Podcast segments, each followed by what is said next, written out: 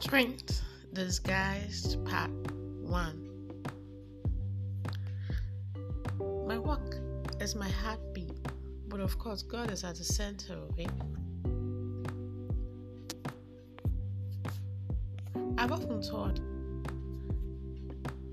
that if I wasn't this way in my heart and in my mind, I wouldn't have been able to see this band through to this moment. Because you see what? I have a blue case. It's like a romantic relationship that I never want to break up from. I love and I feel deeply.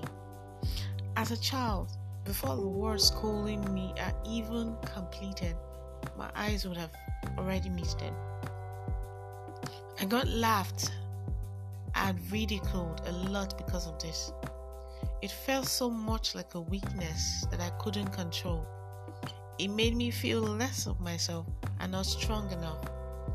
Whenever quarrels arose with a mate in school, I got easily defeated, or so I thought, because tears filled my eyes so quickly. To me, this was an evident loss of that fight. It was already over before it even started. I felt so weak and powerless I tried so hard to fight back tears or hold my ground whenever I found myself in such a scenario. But I failed woefully most of the times. But as I grew older, I wasn't so quick to tears anymore. I had mastered the art of holding back at least. I, however, began to understand certain things about my ability to feel deeply was lacking in some people and yet some hoped for it. I recall a friend in my basic days in University of Port Harcourt that said, Akpore, you the love. Oh. I wish I feel love like you. She said this sincerely. But yet it annoyed me that I was termed as too sensitive. I was told of all the ways it will affect my relationships with people and my sense of judgment. One quiet night on campus, my final year, I was walking alone. For those who know Delta Park, I was slowly walking towards the gate while battling with these thoughts. How long will I continue to be this way? And how unhealthy will this get? I was trying to get over what a supposed family friend who lived with us had done to my sister and I. My sister had gotten over the scenario as it were, but I, on the other hand, couldn't seem to let go, and it hurt so terribly. I felt flawed and seriously vulnerable, and so while I walked and these thoughts troubled me, he told me it's not a flaw. I want to use it. I want to use it. You see, I know the difference between worship and downright crying in church during worship.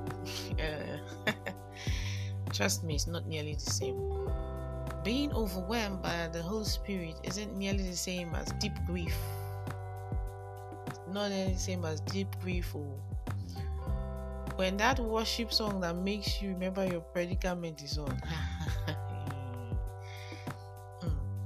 I'm gifted with empathy. I see it now as a gift. I have the ability to be really sensitive. That's how I'm able to relate to the circumstances and situations that people are in barely two weeks ago, I was. It was a praise Sunday, and the church was heated up, and everyone was dancing and really excited. Oh no, not everyone. There were these three young folks, a guy and two young ladies just beside him, who just sat down, aloof and staring. it was quite odd because they seemed to have had a meeting prior to that time that they weren't going to dance in church. Hmm. because I wonder in my mind, I'm like, now what to think so?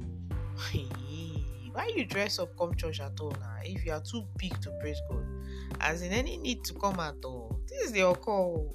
I mean, can mind my business before young people use me take shine. But I kept being nudged in the direction. So I wondered why, and I looked closer. And I noticed one of the girls who was beyond detached from the entire atmosphere she stared blankly and seemed extremely distant from actual reality. Hmm.